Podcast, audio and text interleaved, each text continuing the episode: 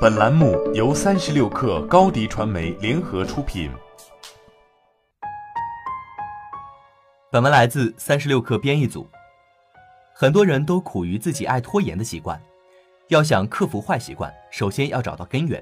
我们首先从了解冲动开始。冲动是在大脑中的一系列生理机制之下产生的，而这些生理机制大部分又是受到多巴胺的刺激产生的。多巴胺在人体中有许多功能。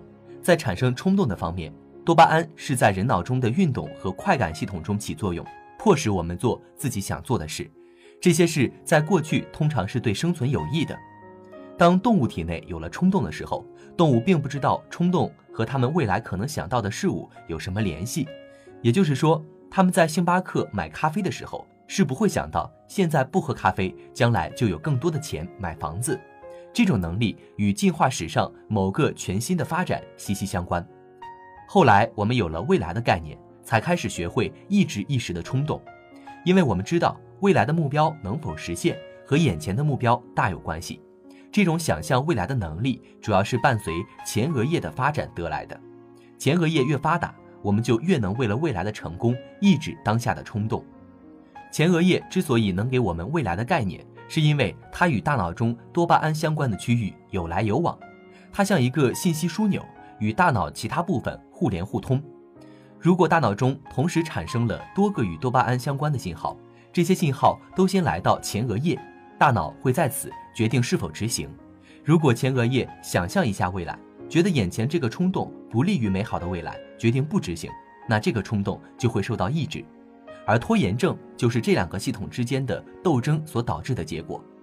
一方面，我们有来自多巴胺相关活动的冲动；另一方面，又有前额叶负责抑制其中一些冲动。如果任何一方面出现问题，我们的冲动可能会很强劲，迫使我们满足自己的欲望。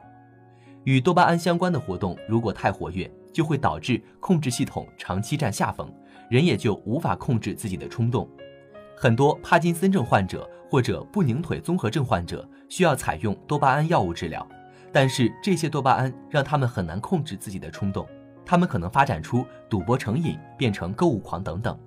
这是因为他们的冲动十分强烈，到了无法忽视的地步。虽说我们觉得要完全战胜拖延症是不可能的，但是将它的破坏力控制在一定范围内还是很可行的。拖延症最强大的两个诱因是：一。你的目标有多遥远？二，你做某件事情的意愿有多强？一般来说，如果目标越遥远，你拖延的可能性就越大。同样，如果某件事你越不想做，你就越有可能拖着不做。这样一来，其他冲动就会占上风，优先执行。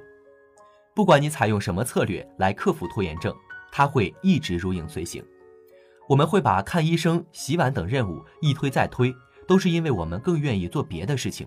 而这种不幸的状况，都是因为前额叶和多巴胺相关冲动之间交流不利导致的。但是也别太悲观，至少我们比蜥蜴强嘛。好了，本期节目就是这样，下期节目我们不见不散。